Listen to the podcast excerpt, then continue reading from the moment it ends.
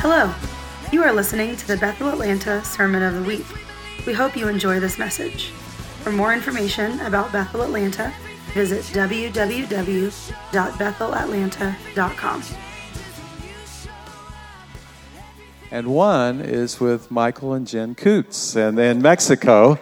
And, and they're here today just to share what some of what God is doing. Now, she was a BASM student. He's a was an attorney in Atlanta for five years, and God called him out of that.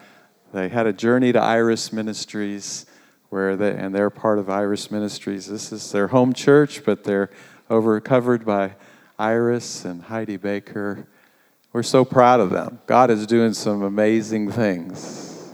And what happened in the first service is just faith rising in the room, ton of healing at the end of the service, lots of fun. Would you guys welcome a warm Bethel Atlanta welcome. Mike and Jen Coots. Woo! Yeah, yeah, yeah, yeah.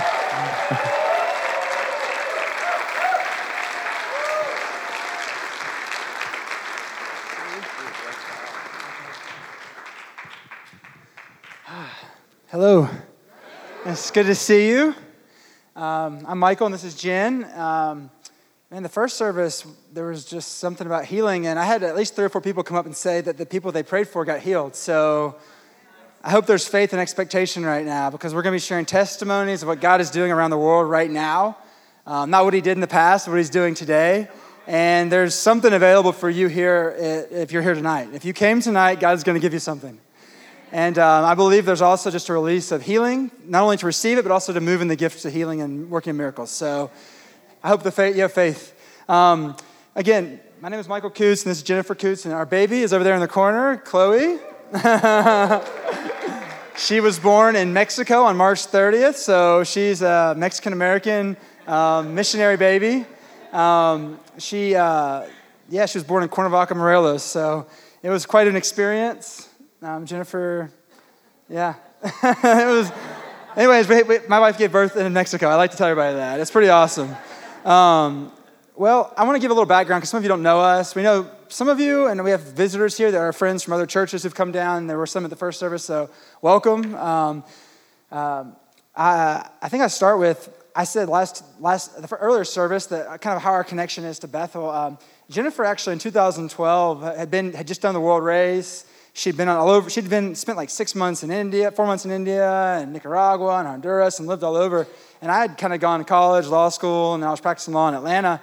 And Jen was called to come to Atlanta in, I think, 2012, specifically to work with a ministry called Nightlight, which works with women in human trafficking, uh, sexual exploitation, and to be part of Bethel Atlanta. So um, we didn't know each other at that time. Um, I, I, told this in the first service, but I really think it's awesome. My first experience at Bethel Land, I came down with some friends to visit, and we were at the ABC building, and there was just awesome worship going on. I was like, this is awesome. I, I was just telling Kyle Wishing that I remember that the, everybody would dance around the worship band in the front, and it was great. I was like, this is just like a family. And um, I was standing in the back, and I remember Scott Thomas was preaching, and then Hector Caban walked up to me, and he put his hand on my chest, and I didn't know who this man was. I, I found out later. And all of a sudden, I'm on my chair, like I fell backwards, and I felt weight all over me, and I felt like tingling in my arms. And I'd never been baptized in the Holy Spirit. That was my first experience. Was at Bethel Atlanta in July 1st, 2012. And, uh, and um, so it's, a very special place for me starting then. And I, and I didn't, that wasn't even my home church then. I would just come down to visit because I knew something was happening here. Um, and then Jennifer, I met Jennifer actually the same year we were, because I went and started serving with Nightlight Ministries. And there's a lot of people in Bethel who have served with Nightlight at some point. Um, and there were a lot of people in the first service. And we would go out to the streets of Atlanta some of those dangerous areas of Atlanta, we'd go out like crazy people, full of the Holy Spirit, praying for the sick until like 2 a.m. And we'd see guns, we'd see knives, we'd see all kinds of stuff. And but we'd see the glory of God come out in the streets, and we saw God really touch people. And that's how I met my wife. we were both serving in that ministry, and um, and, we, and I remember when we were serving, um, I, I one day she was like, well, your, what are you called to? And I was like, well, I feel called to the nations. And she was like, me too. And I'm like, oh, okay. Take note of that. And then a few months later, we were dating, and then a year later, uh, after uh, marriage counseling with Blake and April Healy and Justin Stockman, we're married. And then a year later, we decided it's time to, to go. And we, uh, we kind of like, well, let's just look, let's do the, the right thing and look at all the different ministries that are out there. So we looked at YWAM and all these really good organizations. And we always fall back on Iris because we're like, well, I mean, Iris is the same DNA as us. They're just the presence and you know the glory and miracles. I don't know if any of you, most of you probably know about Iris Ministries, but it's a, a movement in Mozambique, and it's actually like revival. Um, Heidi and Rolland Baker are the leaders, and they started in 1995, and now there's um, it's like a 60% Christian nation. And when they went, it was like 1% Christian. So it's like if you've never studied Heidi Baker or watched her videos, like I really encourage you to do so. Read her books. It will like literally change your life and how you do things. And um, we knew that, so we were like, well, we know we're going to go to Iris. And so we did. So we, I quit my job of five years working as a lawyer. As a, I represented large financial institutions that many of you would know, and I was in a high rise in Midtown. And we had what everybody would say is the, the good life, and but we felt the call, and we felt like it was time to say yes. So we, we sold our cars, we sold everything, and we went to Mozambique and we did school for three months. Got wrecked. Um, some of you don't know what that means, but we just the Lord. it's it's a very it's it's a, it's a developing world. It, makes Mexico feel very like developed, honestly.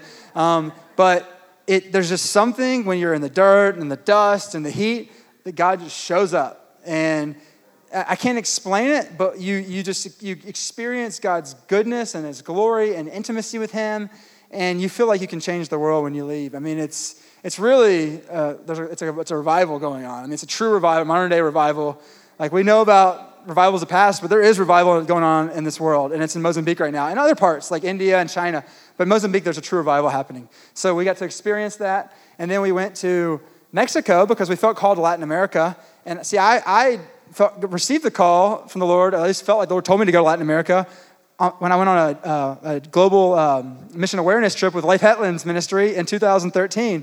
Not, I wasn't a part of Bethel then, but I just knew Leif took teams to Cuba, and that's where I felt the call to go to Latin America. So I, I have ties to this church, even when I wasn't going here for a few years. And I knew a lot of people here and I had connections. But um, so we went to Mexico. Um, we went we landed in Mexico. We saw in two weeks in Mexico, we saw more miracles than we saw the whole three months in Mozambique. More healing miracles, more salvation. I mean, it was just everything. We were like, what's happening here? Like, this is just, this is the country right below America. It's not far away. And God is doing something like I've never seen before. And we went home to the States for a, th- a few months, prayed about it, and said, like, we're going back to Mexico. Like, that's where, that's where we're going to go. You know, God is doing something there. We want to be part of revival. And that's what, I mean, I, I love seeing my brother Luis. He was here earlier. We were, was, we were just talking about it because he and I, or we feel like God is calling Mexico into something. And I, and I believe it's going to start down there and it's going to it's going to affect America. It's going to be like provoke America to jealousy because there's just going to be something so pure and, and powerful happening down there. And they've never experienced the global move of God, ever. Mexico never has. And it's been, and so we believe that God is truly doing something down there um, powerful. Um, and I'm going to share some stories I'm going to share testimonies of healings, testimonies of favor with government. And, but first, um, Jen's going to share the ministry that's the closest to her heart and some stories from this ministry. So, um, one of the ministries that we were really excited to get started doing in Mexico was outreach to prostitutes. And at first, our connection was through a pastor. We would go to a red, it's called an area called a red zone in our town and it's an area where prostitution's legal. Um, it's like an enclosed street. Um, about 120 women work there. There's bars. There's people coming and going. Um, but it's known that that is an area of prostitution.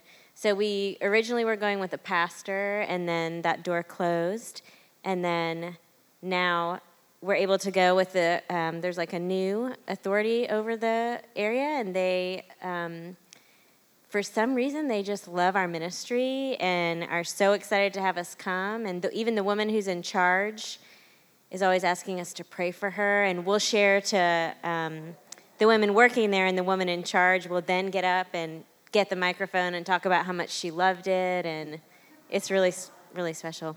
Um, okay where i was going with that um, okay so when we started back in january um, when the new authorities took over, um, we met up with this woman um, named Maria, who we'd prayed for about a year earlier, the first time we came. Am, am I? Is this timeline making sense to everybody? Okay. So we'd prayed for her. She had a migraine and she'd gotten healed the first time we came to Mexico. She asked us to pray for her son who had gone missing. When we came back a year later, she told us that her son had come home a couple months after, the, after we'd met her. Um, and she asked us, you know, a few months later if we could go and pray for him and his wife. And so some of our team members went to her, his house, prayed for him. He got saved, his wife got saved they started coming to one of the local churches that we're part of. Um, and then his wife is getting up sharing testimonies about what God is doing in her life, how he's delivering her, just how God is changing her family. And then a week, a few weeks ago, our last visit before we came here, she, the, the mom, Maria, was asking us um, if we could help her find a job, saying that she was ready to leave prostitution.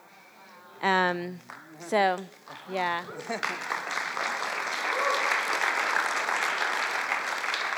We've also had, every time we have teams, we have people coming in and sharing testimonies aside from our team going every couple of weeks.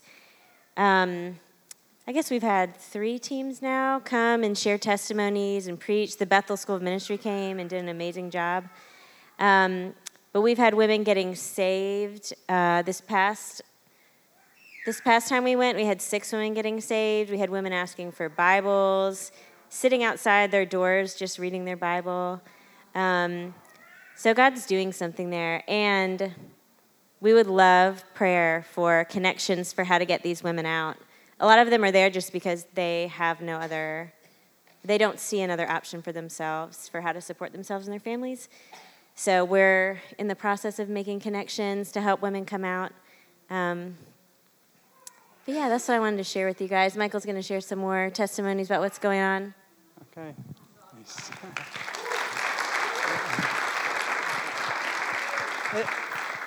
one of the, one of the um, phrases or mottos that Heidi Baker says is go low and go slow. And it really means when you come to minister to people, you need to get down their level and you need to move really slowly. You're not coming in to save the day. That's why my wife is amazing at this ministry because she comes with so much compassion and she doesn't frighten them off. She doesn't come in guns ablazing. She just comes and gets to know the women and she's formed bonds with them. And here's another, I forgot this story. When we went to register our baby um, in our little town, like 50,000 people, hot, it's like 105 degrees. We're sitting in this line to register the baby. They'd never registered two like a, a foreign or a Mexican born baby that has international parents in this town. So they didn't know what to do. And the woman sitting next to Jen with her baby to register was talking to the pastor that was with us to be our witness and said, I know them. And we were, she was like, Well, how do you know? She goes, Oh, I know them from my job. My job. And she, she was like, they, You've prayed for my, my, one of my kids before and they got healed, and I'm not going back to my job anymore.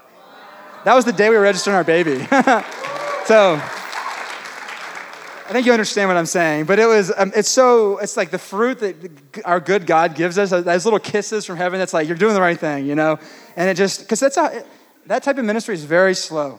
You, you don't just come in and start pulling people out because they'll just go right back in when they need money or when things are tough. And we learned that from doing it on the streets of Atlanta. It takes years of relationship, identity, you know, realizing that God is good, that He's not putting you here, and that, and we just are constantly going that way. So, that's one of our big ministries. Um, I shared this testimony earlier, but I want to share it again because it's just amazing. Um, uh, we had favor with the police and the government a few years ago, but the door closed. So um, we've been praying for it to open again, just because in Mexico, the police aren't viewed as favorably as they are here in the States. Just there's people that uh, there is there is I believe there is corruption. Um, there's rightfully so, but I don't think it's always the case because we have police that come to our churches. Um, but but generally, the, the public views the, the police with distrust, and that's a problem. Therefore, imagine that no one likes you really. I mean, the people don't trust you and they don't like you. And so when we had a door open to go minister to the police, we took it, and they said, "Hey, we're going to give you." An hour and you can do whatever you want. You can teach whatever you want. You can preach whatever you want. They can, they're going to come by their own choice, but we're going to ask them together. And we, get, we distributed rice so they could have something tangible to take home. And we had Bibles. So we went in there, and there's probably, about, I'd say, between 20 and 30 police officers sitting around. And none of, I, I would have, um, most of them are not um, born again believers. They might profess to be Catholic or another, or, or, or, know God, but most of them do not have a relationship with Jesus, just to make that clear. Um, so when we go in there, you know, we're like, what do we even do with this? I don't, I don't you know, because we have all these policemen. And so my friend Arturo preaches a message on the love of the Father. Just God is good. He's a loving Father. He loves you. He's not angry at you. Just a simple message that we've heard a lot here, but the world has not heard. and it changes. So that started changing the environment. Then we did a little worship, and that started changing the environment more. And the Lord gave me a word of knowledge. I was like, Arturo, do you think I can like pray for the healing? He's like, yeah, go for it. So I was like, I think so. I, I, so I, I, had to explain what that was. Like, okay, so the, this sounds weird, but I feel like the Lord is telling me that there's somebody, there's, He's going to heal some people, and there's a person that has like a, it's like somebody with a shoulder that's like your left shoulder to the top, and no one was responding. And I was like, okay, like you don't just it means God wants to heal you now. And this lady kind of timidly raised her hand. Oh, that's me. And so we prayed for her like once or twice, and she got healed right there in front of everyone. And so then it's like all these hands are shooting up that want healing in the whole room, of course, because when God is there, people want it. I mean, when He shows up, it, you can't run away. Like you have to have it. So people are starting to, you know, people healing is flowing. And so there's a man sitting in the middle of the room, and I mean, migraines are getting healed, pain in heads. I mean, there's it was all kinds of things getting healed. And I mean, I think everybody we prayed for got healed. Like we had a team of like five or six, and they're like, "Oh yeah, everybody I prayed for got healed." And, you know, it's like, and these are most of them are not believers, so they're not just telling us this to make us feel good. They could care less. They're truly healed. God's truly touching them. Well, there's a man sitting in the middle with a cane. He's kind of hunched over, and I, I, was like, "Can we? Can I pray for you?" He goes, "Yeah, I'd like to pray for healing." So uh, he just said he had something wrong with his back. So me and my friend Giovanni, who's another missionary, put our hands on his back and said, "You know, be healed in Jesus' name." You know, dis line up or whatever. We just started commanding healing. And you felt immediately his back got so hot, it felt like an iron. Like it felt like I was touching like a, a clothes iron. It was scalding. And I go, you, Are you feeling anything right now? He goes, A lot of heat in my back. And I was like, That's good. We're going to keep praying. So he prayed one more time. And then I was like, How are you feeling? And he just was kind of, you know, disheveled. He's kind of like, He's like, The pain is gone. And he stands up, and I go, What could you do that you couldn't do earlier? And he said, He handed me his cane and started jumping up and down and said, I haven't done this in three years. and you can see the emotion on his face. And he's saying, like, and he said, I've had nights where I've stayed up, my wife stayed up crying, and I'm in excruciating pain because I've got so much pain in my back. I can't walk without this cane. And, can, and he runs out and starts calling his wife, and he's just, oh, you can see his face because God touched him. He was changed in a moment. And it was funny because like that day we were promoting the Bethel school ministry team was coming and, Justin was going to be doing a marriage conference. So he handed all these flyers for marriage conference, hoping maybe a policeman will come, but probably not. Well, at the marriage conference, we have like 250, 300 pastors and their wives are all in there. And this guy comes up to me all smiling and he's got his, this woman with him and an older woman with him. And he's like, hey, he hugs me, and I'm like, is this a pastor? I don't know who this guy is. Like, well, you know, he seems to know me, and he said, this is my wife, and this is my, my mother-in-law, and I'm like, okay. And I'm watching him from across the room, and I'm like, that's the policeman that got healed. He came to a Bethel marriage conference, and he gave his life to Jesus in that conference. Justin felt like the unction to do an altar call at this pastor's meeting or this marriage conference, and like five or six people got saved, including this man. Then he went to the front and shared his testimony in front of the whole group of people and just telling about how God did, touched him and healed him, and his wife's crying. So Needless to say, our door with the police is wide open, and they keep asking us to come back. And they don't care what we preach on. We preach on anything Jesus, the cross, and they're like just happy to have it. And people keep coming back, and now they bring other people that are sick and other family members that are sick, and it's pretty amazing. And now it's great because I recognize some of them on the streets, and some of them will kind of they'll call you over and they want you to pray for something for them. So it's it's pretty awesome, uh, you know, when you have that favor, and, and that's actually opened our favor up with the mayor's office. Um, and so we were actually given permission a few months ago to go with the like, it's kind of like the, uh, well, it's like a, a, government organization that distributes like food, and it's kind of like a welfare program, but they go to the poorest neighborhoods. The mayor met with us and gave us permission to go and distribute bags of rice in the, the six poorest neighborhoods in our county, and we could preach on whatever we wanted. The government gave us permission to do that.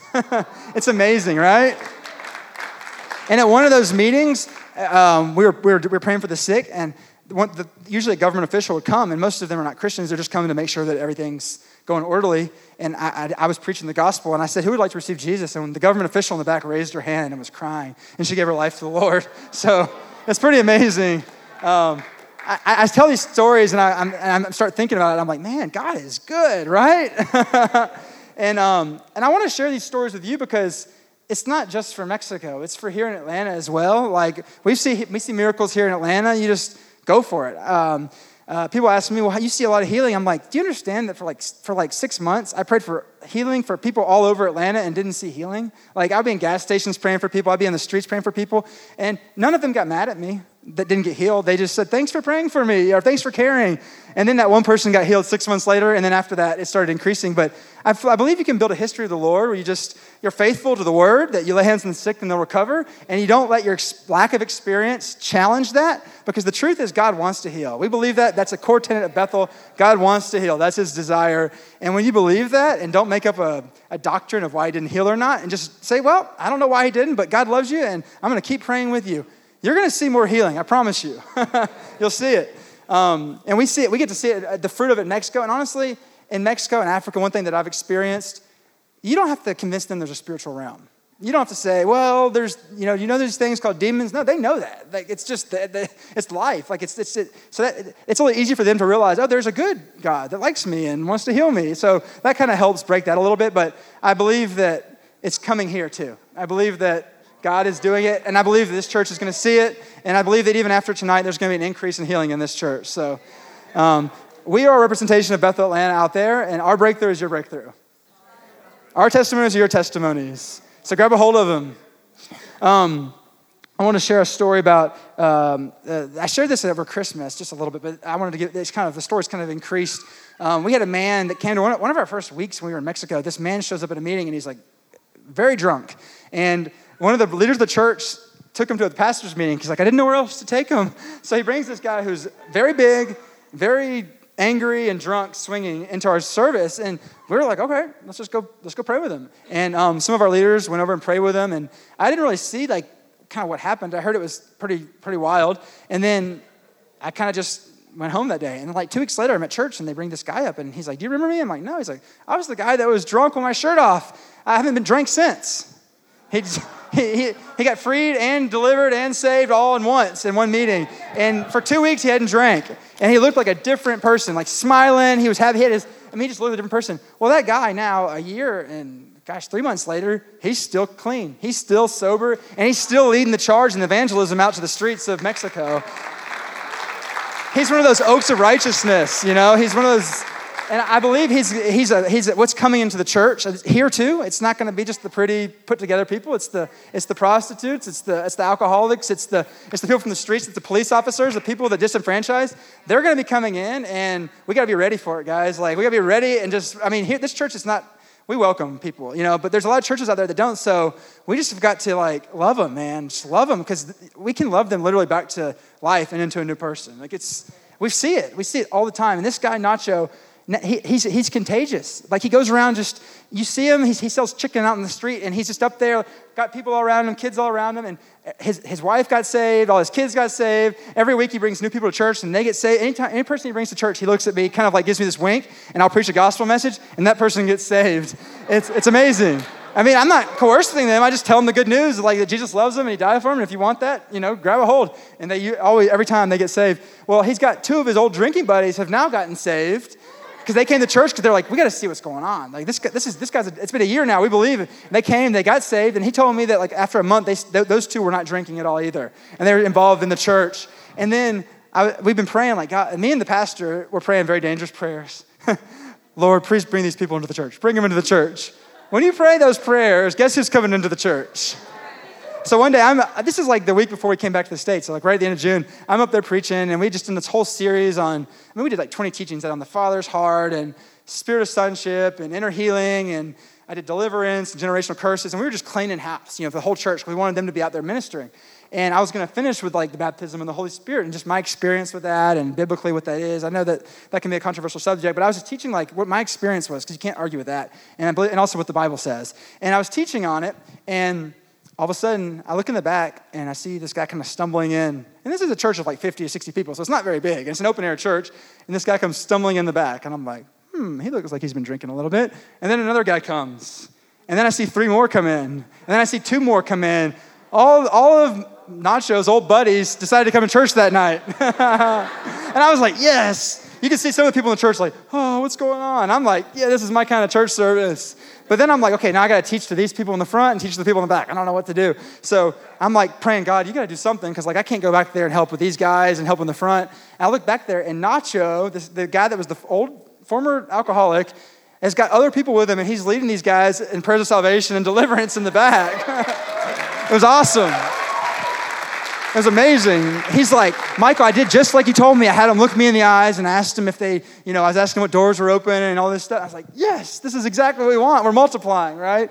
So that's happening. And, um, you know, I want to finish with sharing just some healing testimonies because I believe that God wants to heal. So um, I, I really believe that, like, when I release the testimony, that's like the healing is released. So if I say a testimony, like the one I said earlier about the guy with his back, if you've got problems with your column or your disc or, there's a, something that's out of line or a slipped disc, um, grab that testimony because I believe God is, is going to heal you right now. Um, there were a lot of healings in the first service. Um, uh, there's a, we were, um, we had a big pastor's conference before we left, and we had a big youth event. And at the pastor's conference, I taught on healing. And see, most people have, a, have trouble with the teacher, the teaching gift, because it's kind of dry, but I like to teach by demonstration. So before I even teach on healing, I stand up in the front and I say, okay, someone's, I call it words of knowledge. And I just show them what healing looks like. Because then I say, okay, now we can all agree and we have, that healing is real, right? Because you just saw all these people get healed. And it's a great way to start. Uh, you, you, have their attention, I'll say that. Um, so it's like, I got, somebody's got something with their shoulder messed up, and it's like, it's, but it's, I, I, you know, I tried being as descriptive as possible. And this lady came up to the front, and her arm was like this, and she, could, she couldn't move her arm. And I, I, didn't even pray for it. It was one of my local leaders, which is awesome. You know, it's not like they're looking to the guy teaching. And he comes up, he goes, She got healed. Let her share testimony. Well, apparently, she couldn't move her left arm for like three or four years. It was a long time. She couldn't move her left arm, and she felt pain like it was pressing down. And he prayed for her, just be healed in Jesus' name, and it wasn't budging. So, you know, sometimes you just got to go a little deeper, like unforgiveness, judgments. There's different things that can cause healing. I, I've seen more healing when I've realized that. Like I go for the miracle, but sometimes you just got to press a little more. You got to just see. Uh, so this, this is what the case was with this woman. He goes, did you, do you have any trauma or anything that's happened like really hard? It's, it's happened like around the same time you got that pain, you know, three or four years ago. She goes, well, actually, my, I lost a child. A child died. And he goes, ah. Oh. And then my awesome pastor goes, are you carrying the load of that? He realized that she was actually carrying the literal load, like the burden of it, and it was causing her shoulder to go down like that. So he goes, We're gonna ask, we're gonna pray to God. I think there needs to be some forgiveness. She goes, Okay, Jesus, forgive me. He goes, Wait, did you kill your child? She goes, No. He goes, Then why are you asking him to forgive you? You didn't do anything to cause that child's death. He goes, But I think you're actually carrying it and blaming God for it. And, and, and she was like, I think I am. And, you know, the religious thing is, no, I don't never blame God for that. But sometimes when we have pain, we look to God like, why would you allow this? And so, therefore, we have hardness in our hearts and we can't receive from Him. It's just, it happens. And so, we don't forgive God. We just say, God, I'm sorry if I blamed you for anything. Just release me. He did that with that woman and said, Take this, just take this burden. And she immediately said, I can feel and lift my arm. And all the pain left. And she's crying. Amen. And so it's like the physical manifestation was something in the spirit. Like it was like, you know, when you carry a load, that you carry like a, you're carrying something that caused your arm to do that. It's kind of crazy. I can't explain it, but it was good discernment on the part of the pastor. um, and then there's, uh, we had a youth, um, a youth meeting like the Tuesday before we came back to the States, and it was like 300 youth in this room just going crazy. I mean, it's awesome to see youth on fire. I mean, I love it. Like, I love it. There's so much passion. You know, go to the Grace Midtown at 8 o'clock service, you'll see just tons of young people going after God. It's awesome. It's truly awesome. And we had like 300 in this, in this, um, in this service and they're going, you know, dancing and stuff. And this woman comes running up to me and she's like, hey, um, I'm Pastor so and so's friend, some pastor I didn't know. He's like, oh, he told me to come talk to you because he said that you can pray for healing. And my daughter has this tumor in her stomach. And but, it, but the, the, doctor actually cut it out, but there's still this like growth. She said it was like a ball or some sort of like benign tumor or some sort of scar tissue or something that you could tangibly feel. And this was like a little, like 11 or 12 year old girl. Of course, she didn't want that on her stomach anymore, you know? And so I was like, sure, we'll pray for her. So I got the woman and I said, we went outside where we could hear because it was so loud. And I said to the girl, like, feel it. Do you feel where that, I didn't want to, I didn't really want to touch her. She was a little girl. I didn't want to touch her belly. I said, tell me, is, is it there, the, the ball? And she said, oh yeah, it's there. And I said, mom, can you confirm too? And the mom touched it. She says, oh yeah, it's there. I feel it. I said, okay. Look, I told the girl, put your hand over it. And I told the mom, put your hand over the girl's hand. And I said, now, here's what I want you to do. Just receive. Don't try to pray. Don't pray in tongues. Don't try to just receive. God's going to heal you because it's a good, He's good and He gives good gifts, and healing is a gift. And I just said, Be healed in Jesus' name. Dissolve. And you could see the girl kind of like do this thing with her face, like, whoa, you know, and I was like, what's going on, you know? And she said, well, when you prayed that, I felt this like breath of wind hit me from behind, right in the same spot, like on the opposite side of where the growth was. And I was like, okay, we'll test and see if that, see what's going on. She's like, it's not there anymore. She's like shocked, like, what's going on? And I go, Mom, check it, check it, test it. Because I want to, you know, we don't want to say that someone's healed or not. And I was like, Mom, test it, test it. The mom goes, she's like pulling her shirt to the side and feeling, she's like, it's not there. And the mom starts screaming and falls on the ground crying. It was awesome. so, yay, God. Last, I think the last one I'm going to share is um, I, I, share, I, showed a video last on the, fir- the first service.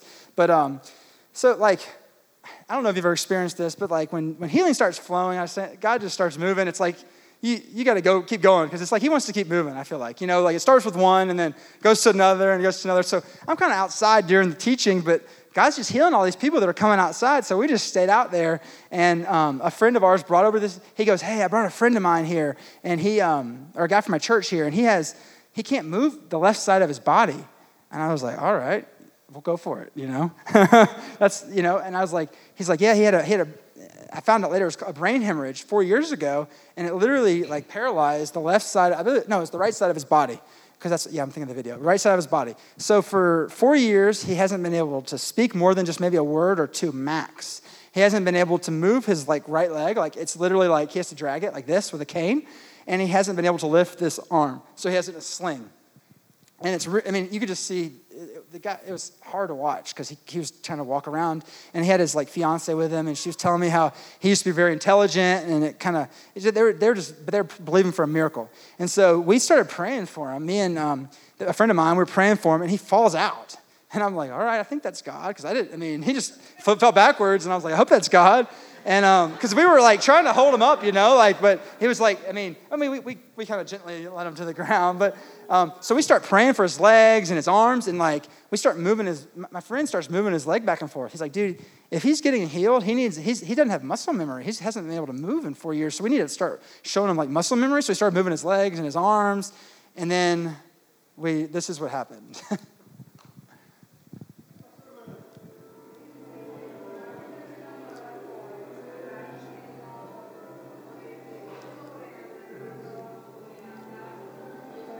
You don't need the translation. he couldn't walk without a cane. He couldn't say more than a few words. And he had a brain hemorrhage four years ago.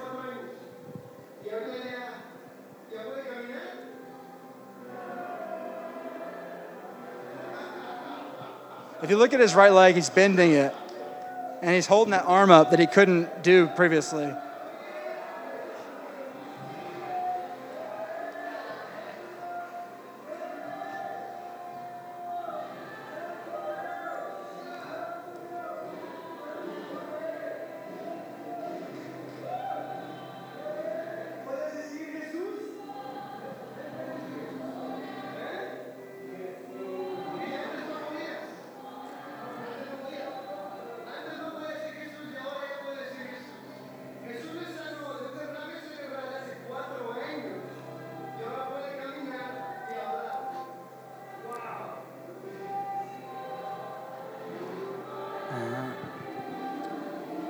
That's, I think that's it. So,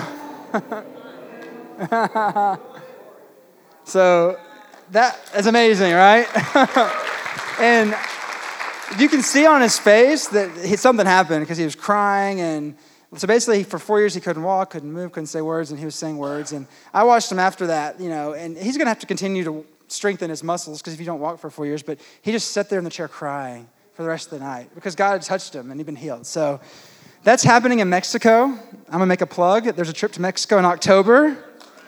You heard about it. The Bethel School Supernatural Ministry team came in March and they saw all kinds of miracles. It'll be a week. You'll be with us. We're, um, we're actually an Iris base, so we fully move like as uh, Iris Global, and God's doing amazing things. So if you want, sign up, email Lauren Brownlee, and come on. That's all.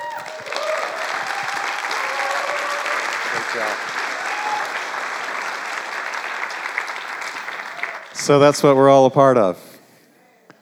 Their breakthroughs, your breakthrough. Our breakthrough is their breakthrough.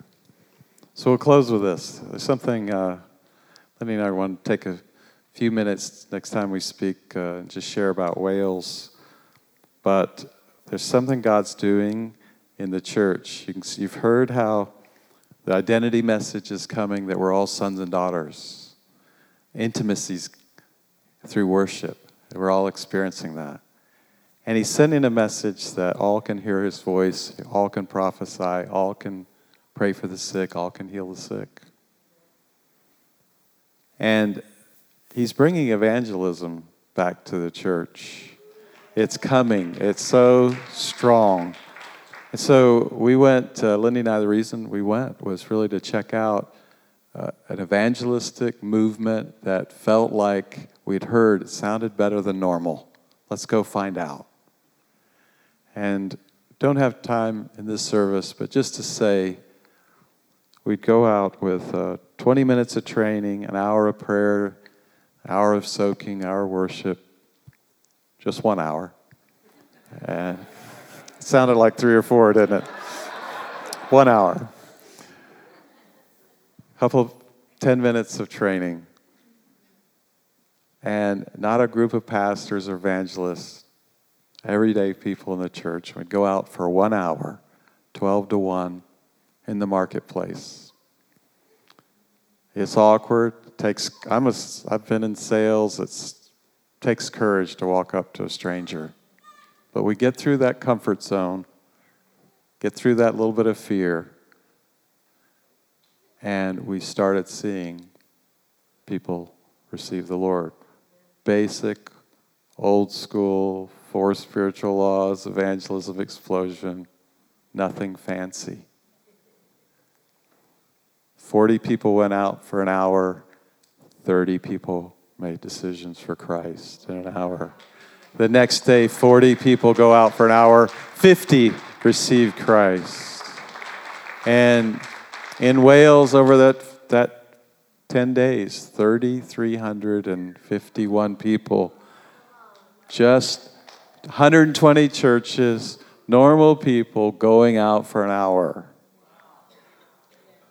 He's lay, and I just saw a glimpse like what he's doing with his bride worldwide, but us specifically. That it's going to be part of our call, our DNA, our home, who we are. That we are all, all of us, generally, normally just leading people to the Lord. That's who we are. That's going to be a characteristic of this family. And he gave me a glimpse of a, the church that's coming, where 10, 15% of this church and many others are, are filled with new believers. Can you imagine a church of five or 600, 50 or 60 new believers here? We'd all be called on to disciple and help out. We'd all be involved. We didn't care if two or three people go to this church or transfer. We got more than enough we got to take care of. We need people's help. That's where the church is going quickly. 30 years ago, there was no healing in the city, almost none. It's changed. We're on the front end of this piece happening. You watch. He's layering it into our lives and into our churches. And there's a harvest coming, and we're going to figure out how to do this together. So we went to see is there something on this? Is the Holy Spirit on this? And he was. We led a lot of people to the Lord in just four one hour segments. And we went on your behalf. It's, you'll hear more about it. But I'm so excited. It's happening in our midst. That's who we are as a people. It's our family DNA. We'll end with a scripture, Philemon, Philemon verse 6. It's a one chapter, one chapter Bible book. And verse 6 says, I pray that you may be active in sharing your faith. I pray that we're all active in sharing our faith. And there's a carrot at the end if you do it, so that you will have a full understanding of every good thing we have in Christ. We go share our faith, you get a better, full understanding of what you have in Christ. I saw, I saw people's objections like a swamp. Like there's a million objections as, as society goes down there's a million reasons not to accept Christ. And as you and I are proclaiming the gospel, as we're preaching the good news, all of us preaching the good news, what it's causing people to do in this swamp of confusion is they're making decisions. Even the ones that were saying no to me, it was bringing clarity. They were, people were having to get on one side of the river or not. The swamp was becoming a river. As some said, Yes, I believe, and some said, No, I don't. And the land was actually being healed. We, we sang earlier that we dance on injustice. There's something, a healing in the land as you dance on injustice. As you proclaim the gospel, you're taking a swamp and, it's, and the land's getting clearer. That's who we're going to be. It's, it's actually bringing healing to our country, our land, as the gospel's going forth. We sat, sat next to a homeless man on a park bench, again, sharing our faith, and he told me all the reasons why he didn't believe. I just said, Do you mind if I share a few verses? Shared a few verses. The gospel, the power of the Word of God. Now, would you like to accept this, Lord? Yes. What happened to all the excuses? He didn't believe the excuses, he just said them. God's grace going out. Sat by an 89 year old man, walked him through the gospel. Would you like to receive? Yes. The grace of God Maybe he had a few months, maybe he had a few years. But God loved him so much, he gets one more chance to hear the gospel. Yes. It's who we are, it's our family DNA. Called us to reign in life. We sang about a jubilee. Jubilee is not just about also getting out of debt, it's Him canceling the debts of people. Salvation is Jubilee. And, ma- and God's heart was set every 50 years, just all the debt go away. He'd like everybody to get saved that year.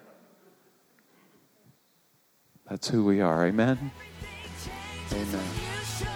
Thank you for listening to the Sermon of the Week. To stay connected with Bethel Atlanta, visit www.bethelatlanta.com.